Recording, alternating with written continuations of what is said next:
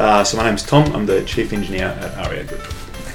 Thanks so much for giving up time to talk to us today. I should actually come out in full disclosure say I used to work here, so I do know Tom a little bit.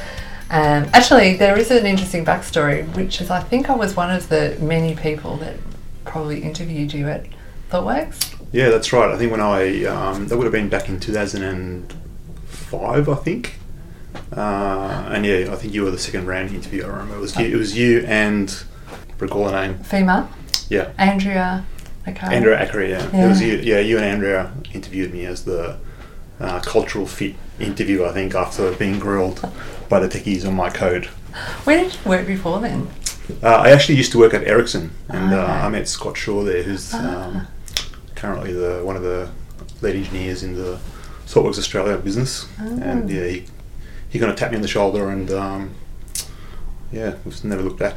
Oh, very good. Yeah, so like like many Australians, we're, we're migrants. So I actually grew up in Argentina, Yeah. and uh, we migrated to Australia when I was twelve. The story is Argentina was going through a ma- major kind of financial crisis, as they do every every few years. And yeah, my parents are both professionals, uh, just sick of sick of the politics and the uh, challenges there. And basically, for their kids, uh, we migrated here, and we've got an uncle here. So that was basically the reason we, we landed here. Oh wow. Yeah. Was 12. I, I didn't realise you were so old um, when you came over. So you really do sound Aussie. You were saying before you, you thought you sounded Aussie at a conference. Yeah, I think they say it's, uh, it's it's right on the cusp of when you're 12, 13, it's right, right on the cusp of whether you keep your accent or you lose your accent. So Ah. if you're just just under, you're going to lose it. If you're just over, um, you have it forever. I think I'm just on the cusp of it because I think I've still got a bit of it. Yeah. Tell me a bit about your REA journey then and all the roles that you've had since you started. Yeah, so I've been at um, REA for eight years now, which is a long, long time, I think, in the tech industry these days. Um, you know, before that, I was working at ThoughtWorks. We were working at ThoughtWorks together, and I think, like uh, most consultants, uh, you get to the point where you're a bit tired of working with other people's toys and not being, um, not seeing the results of the advice that you give. So I've certainly got to that stage. Uh, and at the time, a good friend of mine, uh, Rich Donnell, who's the ex CTO of REA, uh, came across, and a few months later, I followed him. Uh, and REA was really going through a big transformation at that time. So really, since then, have grown grown with the company. With, with the company, yeah. Uh, my first role was at a was a delivery lead, iteration manager type type role, uh, and then I kind of progressed into more senior leadership roles through one of our lines of businesses, um, the and developer line of business. Uh, and then I was for a while uh, the CTO, like an influencing CTO, like not an executive CTO. Mm-hmm. And then two years ago, I um, I joined the executive team as the chief engineer. Yeah, I'd say look, I'd, I'd say it's, technology is a critical role to REA. We're a digital purebred company, so everything we do comes to life through our technology and our, and our products. So it's a very important part of the, the strategy. Personally, it's very exciting to be at the helm of that. I think we are uh, quite a progressive, exciting technology organisation to work in. We have a great culture. We are industry leaders, I think, in a bunch of areas, and uh, yeah, certainly proud of what we've uh, achieved and what we are going to achieve from here as well. Mm-hmm. So is it scary stepping into that? Well, I'd say personally for my own leadership journey, I'd say I'm a reluctant leader. Is what I would say. Like I've never, I've never really been career driven or have had career goals in my in my life. So Wow. uh, it's one of those things that kind of creeps up on me, and you know, every every step I'm a bit surprised by, by it. But uh, certainly, I've loved the journey. It's really exciting, and uh, I'm very encouraged by uh, the support that I get in, in my role as well. Yeah, cool. Uh, what's been the most surprising thing? Uh, there's been lots of surprising things. I think probably the most surprising things. I think um, uh, you know I think we put leaders up on pedestals sometimes, like the the obscurity of not seeing what happens in a boardroom, and we sort of build these things up in our in our heads. Mm. Uh, and actually, this has been true as I've moved into leadership positions in more seniority. Is that at every level, it's just people. It's just people working it out. There Yeah, is there is no magic source. Like there's no amazing kind of um, intellect or specialness or uh, anything different about the people that are in those roles. The stakes are higher. The maybe the um, the caliber of the group you're swimming with is maybe higher as well. Mm-hmm. But at the end of the day, it's really just people working it out and people doing the best they can in the environment they've got and playing the cards they've got. Mm. And I probably imagine it's like if you keep going, it's probably the same. Like I just imagine being in the White House must be about the same. It's just you know a bunch of people just trying to do the best they can with what they got. You know, it's just people in the end. Yeah, maybe more burgers and uh, government secrets. I don't know. Yeah, more more midnight tweeting perhaps. Yeah, oh, it's interesting, and I, I imagine as well that it's quite different. Yeah, I'd, I'd say probably the the breadth and depth has increased, but probably not along technology dimensions in some way. I think um, you know when you step into business leadership roles or executive leadership roles, um, your primary job is to run the company. So, and technology can be uh, the specialty and one of the angles through which you do that. But we're at the table solving market problems, financial problems, people problems, capability problems, and, and technology and product problems as well. The contribution at that level can't just be the your specialty; it has to be much broader than that. So, Yeah. I think the stretch. If I if I reflect on my own leadership journey, I think I'm uh, transitioning from a technology leader into a better rounded business leader Yeah, right. which is what you need to be, I think, if you're, you know, an executive in a ASX 100 company. Mm. One of the things I know the tech community loved about the fact that you, you're in the role is that you do know tech, or did know tech once upon a time, um, enough to, to be dangerous maybe. Can you actually get your hands dirty in tech anymore? Um, it's, it's interesting. Actually, had the you know we had a new grads start this year, uh, actually this week, and on Monday, which was a couple of days ago, um, I had a chance to speak to them and, and get, get to know them a little bit, and I, I got exactly that question: is how do you how do you stay in touch with code? And do you still code and those things? And Tell us about Uh, React. tell us about React, and it's interesting. I think the I, I kind of I reflected on the journey they're on. You know, the first first job after university, like the the world's about you know the size of a postage stamp in terms of what technology is. Whereas mm. when I when I look at technology, the the problems that I'm really interested in are, are kind of big scale architecture, complexity, building engineering organizations, Yeah. having lots of squads and lots of products kind of working together, getting economies of scale out of that. So they're all kind of engineering and engineering management type problems. They're not day to day coding problems. Um, and that's kind of, I've kind of come to the um, acceptance or realization or conclusion that I can add the most value uh, by doing that.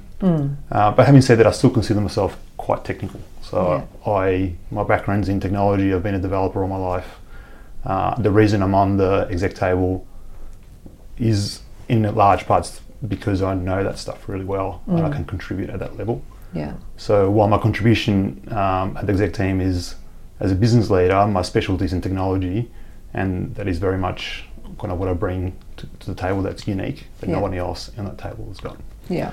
Uh, so you personally, can I really confuse them, yeah, confuse them or um, enlighten them. or enlighten them, or actually call, call out things they're missing.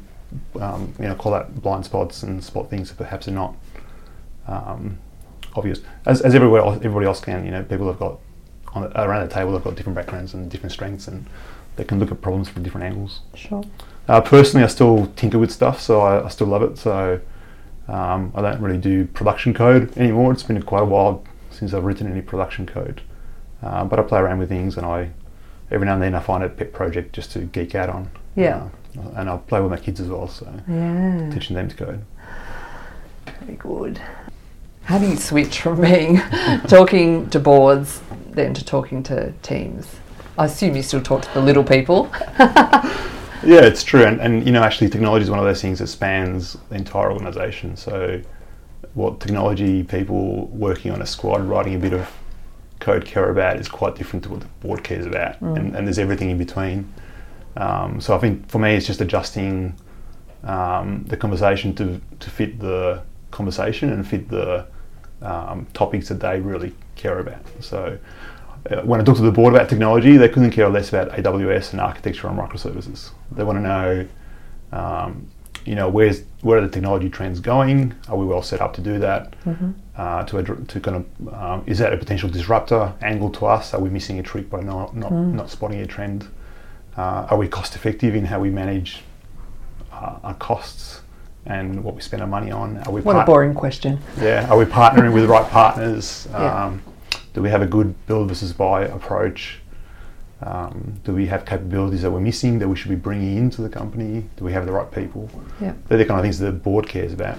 Um, and then when you go all the way down uh, to a team level, they care about what's the programming language, what's the framework, um, what's the test coverage, what's our architecture strategy. They're, to- they're totally different topics, and they're, they're both they're both important. They're just um, different. How do you manage your time?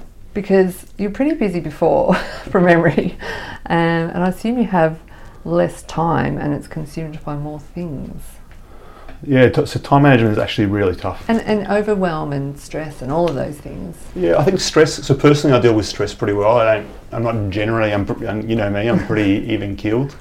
Um, so I'm generally not a stressor at such. So I kind of absorb stress pretty well. Yeah. Uh, time is an issue. I think you know everyone. Um, uh, everyone's busy. I'd say it's not really a time issue. It's a priority issue.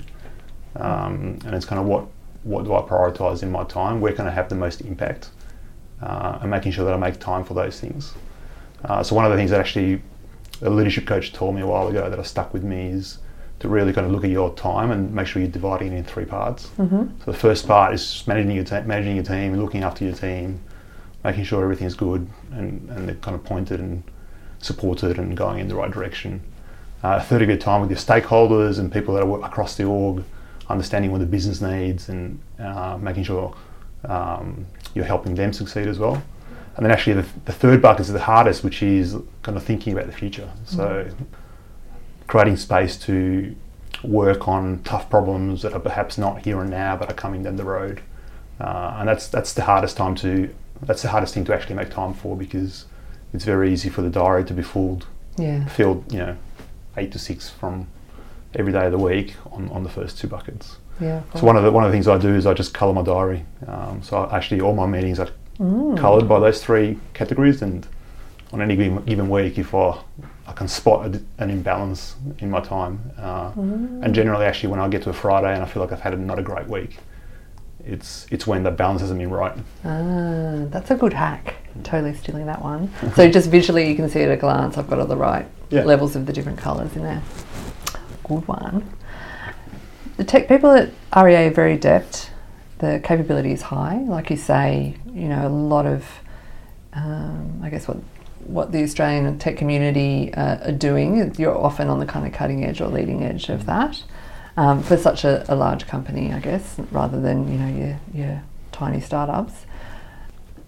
So they have high standards, and I would also say they're quite improvement focused. So probably never satisfied if things aren't getting better.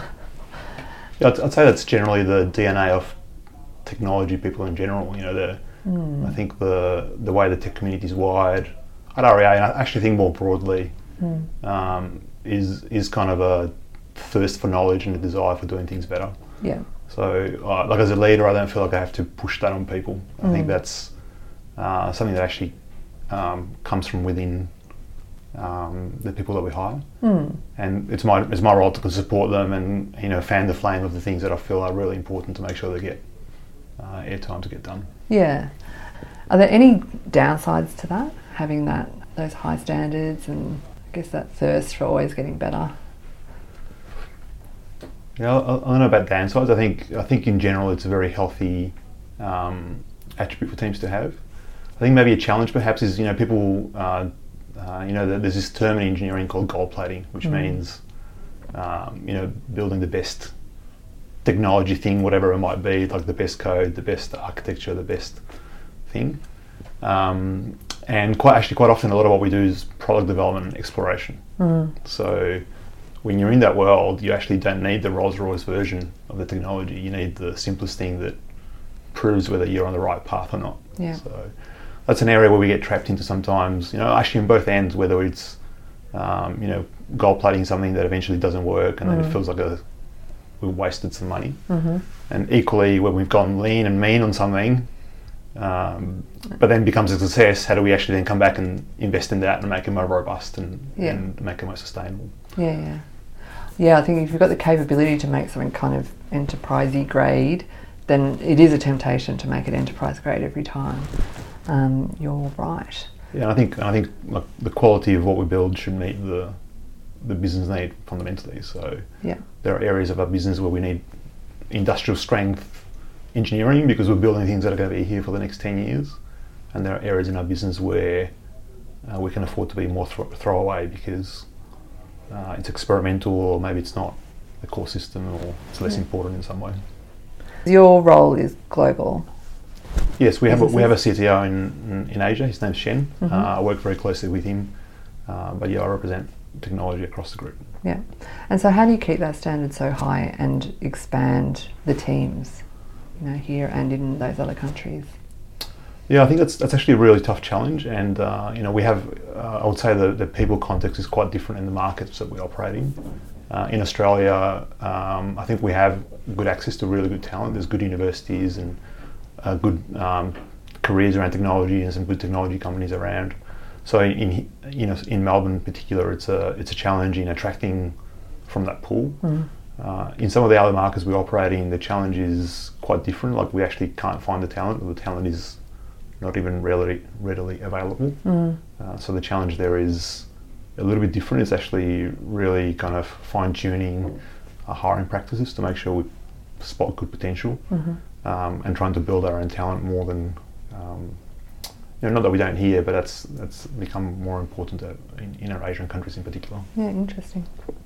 Can you talk a little bit about what advantages do your teams have in owning the assets that they build and then and then running them?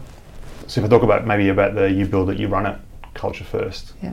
One of the attributes in our organisational design is we have a line of business structure. So Mhm. really, that's actually uh, an agile term in a lot of ways. It's building cross-functional teams that have got all the skills they need to fulfil the mission for their consumer or their customer.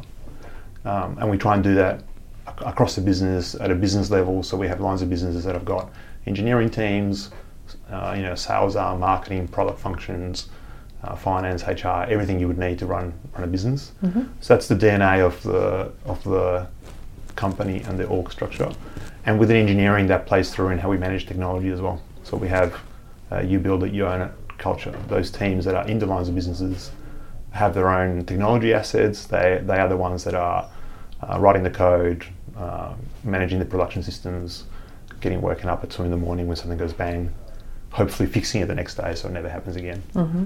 Uh, so I think there's got a real benefit. There's a benefit in having our engineering teams really close to our customers.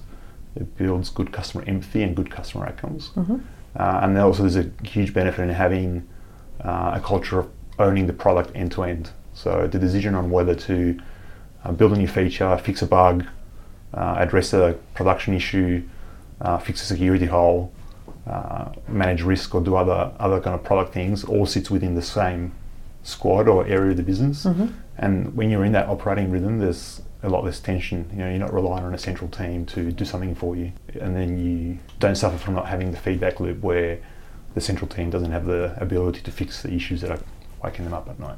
I would say that's been very successful for all the teams, Well, you, you, you certainly see them be able to move fast without having to wait. Yeah, I'd say you know my, my view on org structures and, and org design is uh, you pick one thing that you optimize on, and I'd say for us that one thing is uh, speed of delivery to our customers and consumers.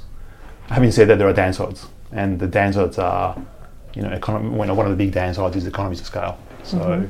when you've got 650 people, you know 60 or 70 squads in lots of areas in the business working on customer problems they're not always looking at looking sideways to figure Mm. out what problems they're solving that maybe should be solved in a more common way that where we can get uh, more better, better economies of scale or better leverage out of being more coordinated. Mm-hmm. Is, So- that, is that where CoLab came from then? So yes, maybe I'll just explain what Colab is. So Colab is really the brand for our technology platform. It's we're taking a very product-centric approach and applying all of the things that have really worked to produce products for our for the market to produce our internal products.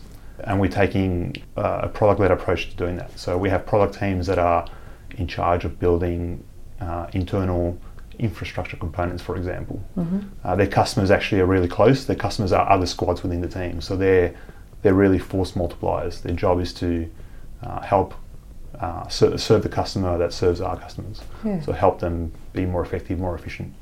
Uh, it's it's kind of playing in this fine balance between um, getting economies of scale without having a central command and control uh, approach to how we do things. So Yeah. teams are still autonomous in making decisions. We make it as easy as possible to adopt the things that we want them to adopt. But at the end of the day, if the right thing for a squad to do is to do something else, or take a different direction because of their context, their problem, whatever it might be, Mm-hmm. then the, the team is still autonomous in, in, in being able to make that decision. Yeah, I think it's a great idea. I think it's a great idea to brand it, Mm. name it. Where did the idea come from? The idea to brand it was really, uh, it came from one of our lead architects, so Dan Aragao, you know, Oh, yeah. you know him well. Um, and it's really because we were talking about this word platform in the company, and the word platform just means so many different things to different people. Mm. Um, you know, so I find myself into situations, even at the exec table or senior product groups or even architecture groups, where the word platform gets used, but we actually mean different things. Mm. What I actually wanted to talk about is how do we get economies of scale as we get bigger and bigger. Uh, and the word platform wasn't quite nailing that point, so we just invented a word. Yeah. We invented a word. We attached some values and some principles around what that word means, uh, and we created the iconography and the you know we printed T-shirts and Mm. stickers and those kind of things, and made it use kind of like a marketing strategy as you would for a real product Mm. to get uh, the conversation going at REA. Yeah, nice. And you've got a team around it as well. Yeah, that's, so that's one of the criteria. Is like you can't. Um, one of the lessons for us is you can't achi- achieve platform outcomes if you don't have people whose job it is to produce the platform outcome. Yeah. So I think where we've fallen uh, in, the, in a trap in the past is where we spot a problem, we kind of collaborate and kind of in an ad hoc way f- find a solution, and uh, then we say that's great. We're all going to do that now. The reality is agendas change, teams change, people change, and that thing that used to be a shared asset now becomes a bottleneck for progress because no one owns it, That's and no so one's right. and no one's got time to water and feed it. And it just illustrates that you build it, you run it Correct. concept, Right. right? So one of the uh, entry criteria on being a Colab product or being allowed to be uh, branded a Colab product is you must have a team and capacity whose job it is to uh, to build and maintain the product, and you must have a product manager whose job it is to engage with customers and figure out what they want. I like it. Well, let's Um, talk at Women in Tech. I'd love to hear how it's been going. Yeah, look, I think it's been going really well. I think um, you know I'm kind of in some ways a reluctant leader in, in that space. I, I'm in a position where I feel I can have influence and impact, and um, and that's kind of the reason why I've, I've taken it pretty seriously. Uh, you may know me. I'm not a I'm not someone that uh, likes to uh, pay lip service to things. So I felt for a long time we were uh, paying lip service to the kind of the industry issue around uh, you know gender diversity in technology, in particular in REA. Mm-hmm. So for a long, long time, we were measuring our you know gender ratio within the company, and it was stuck at 19%. Uh, we all had KPIs and commitments. We were going to move it to 25%, Mm-hmm. uh, and actually, that number didn't move for several years. And it didn't move because we hadn't actually we hadn't mobilised around it. It was just a bit of a wish. Mm-hmm. Uh, so one of the things I did when I joined the role is I thought about this and I thought, you know, I'm a practical kind of guy. What can I actually practically do to move this number and, and address the issue? And um, you know, it came down to um, putting some structure around what are we going to do, actually do uh, differently, uh, and with and with that structure, uh, some funding to make sure it can actually happen. Because otherwise, it's a you know, strategy without a plan is just a wish. um, and it's been successful. I think you know, two years ago, or actually even even less, eighteen months ago, uh, we had nineteen percent of people in the IT community at REA were female, and you know, eighteen months later, that number's up to twenty eight and a half percent, so Wow. almost a ten percent swing. Mm. Uh, when I when I actually pitched for the funding to Tracy, my my old boss, I thought it would take us, you know, the best part of ten years to get to thirty percent. I thought it was going to be a real slow burn. So I've just been amazed by how Yeah. uh, quickly we made we made progress, and that's been through a combination of things. It's been through a lot of our hiring practices. So paying attention to the pipeline and who gets interviewed, making sure our interviewing practices allow kind of people with different backgrounds and sex and age and life story kind of thrive. We've bootstrapped a springboard program as well. So we're, we're funding people that are trying to get into technology from other careers or maybe mums coming back from a period off work when the when the technology skills maybe are a bit dated, Mm-hmm. and, and giving them an avenue to to get into the program. Uh, our grad program has been really good in terms of uh, bringing in kind of 50-50 kind of numbers, and when you put all that together, that's the impact we've had. Mm, that must feel Uh, good. Uh, it's a great result, but uh, you know we're not there yet. I think you know we're far from 50-50, and actually the uh, you know while we're focused on the overall numbers, the story is less good when you start slicing those numbers up. So Mhm. You know in our hardcore technology roles like systems engineers and uh, more senior roles like tech leads, uh, diversity numbers are a lot worse. Mm. At an engineering manager level, which are our most senior technology lead leadership roles, um, it's mostly guys still. Yeah. So we're certainly not done. Um, but it's a journey we're on, and I'm, I'm kind of pleased that we've made real progress in the last Oh, that's 18 months. Housing market. Should we be scared? Um, so I'm, I'm a property investor. So in some ways, I'm, I'm I'll look at the property market through my own personal lens, and then I look at it through the REA lens as well. I think we all probably look at it through our personal lens. yeah, it's interesting. I've got uh, sometimes my views conflict depending on which lens I'm looking at it through. Good for the company, not good for me. Um, look, it's hard, it's hard to say. I- I'm not a property, I'm not really a property market expert or a speculator. I think there's, there's certainly a year of challenges and headwinds. I would say that, and some of those challenges are affecting our business. Yeah. Uh, so you know, we had the results of the Royal Commission come out last week. Potentially a change of government and um, potentially negative gearing going to go away. Um, from a business point of view, we've been reporting a declining uh, in listings Mhm. for quite a few years now. Oh, I didn't notice. Uh, Still seem to be making the numbers pretty well. Yeah, we're, we're doing well. We're still growing. We're still growing well, but it's uh, it's been uh, you know we're monetized on how many properties are being advertised and sold. So Mhm. certainly when those numbers get down, go down, it puts pressure on our growth as well. Yeah. So there, there's some headwinds we're seeing.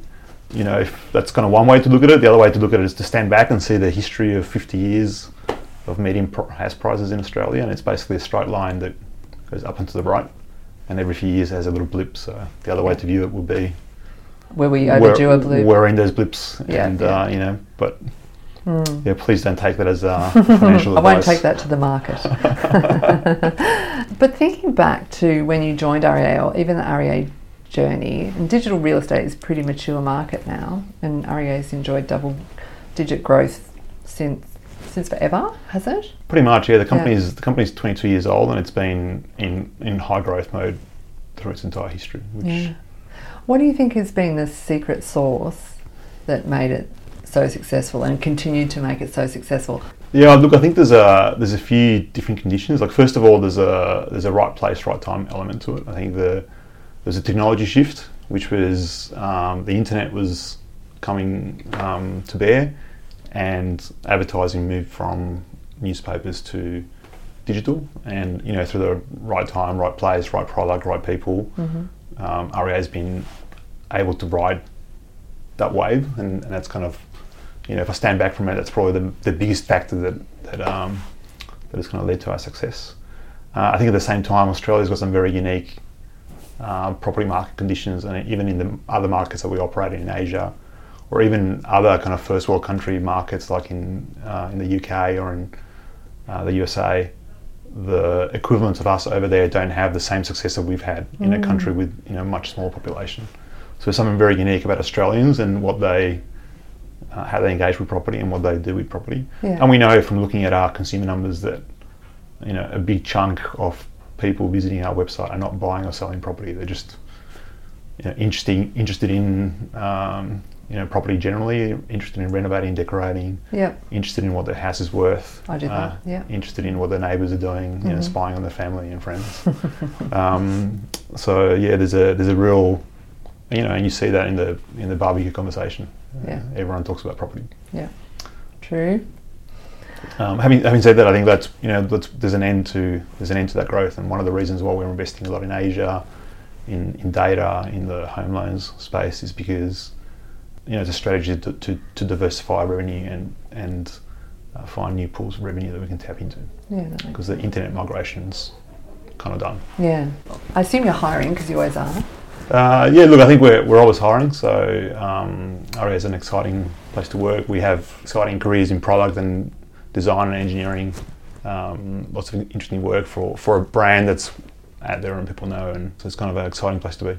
With a CoLab platform and i- internal products that serve developers and internal conferences, is there anything in the way you work and your engineering culture and platforms and products and processes that be a source of revenue since you're diversifying your revenue? Yeah, I, well, I don't. Uh, I, I, don't think about our investments in, in paying off in that way. I think the, uh, you know, we're fundamentally our core business is property advertising, and that's what we're here to, to do. Um, so I see those things as very important enablers in allowing us to do that in a really good way. hmm Um, you know, perhaps in the future we, we might be the next Amazon Web. Services, or but that's certainly not something. There's there's plenty of opportunity in front of us before we get to something like that. So. Very good. Software engineering is kind of like the new black now. You can see our friend Adam is at ANZ growing that appreciation of software engineering capability, and, and a lot of companies are trying to build that now. But I think that attitude has changed as more non tech folk become more tech and digital savvy, and I don't mean, I mean just aware, Mm. aware that we need software now for everything and everything's digital. Have you seen attitudes change?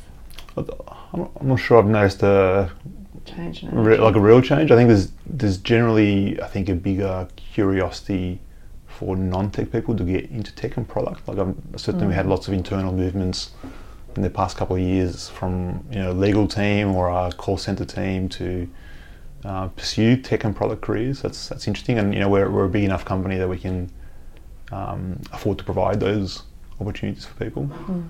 Um, so maybe uh, you know as tech becomes yeah maybe there's, maybe there's this stigma of being like the you know the developer in the dungeon.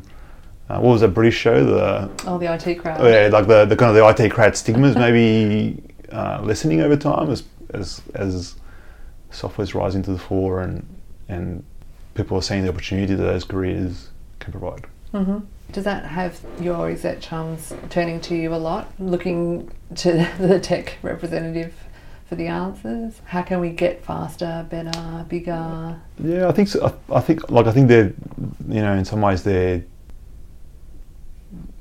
they're kind of constant, always on conversations. I think Mm. I think in any in any business really, and and at an exec table, which is uh, yeah, how can we do better? How can we go faster? How can we do more for less? Mm-hmm. Uh, how do we do the right things? How do we prioritize? I think they're they're kind of always on conversations. I think uh, in a company like us, uh, our approach to technology and to product can have a huge impact on on how we work uh, and what we achieve. The interesting, I think, trend for us is as the company gets bigger and bigger, it's getting harder for us to really achieve things in an isolated kind of sandbox, kind of squad way. A lot of the things that we are trying to do uh, in the last couple of years, and even certainly going forward, need a lot of coordination across lots of squads. So Mm. it's interesting. Like we're an agile company, but um, the ideas of like program management and how do we do big programs and coordinate lots of squads to a kind of big deliverable are starting to creep back into the organisation just out of necessity because we're finding ourselves in a position where a, a lot of the uh, big bets we're making require considerable investment and coordination. Yeah. Mm, interesting. Tom, thank you so much for your time. It's been great chatting with you. Thank you.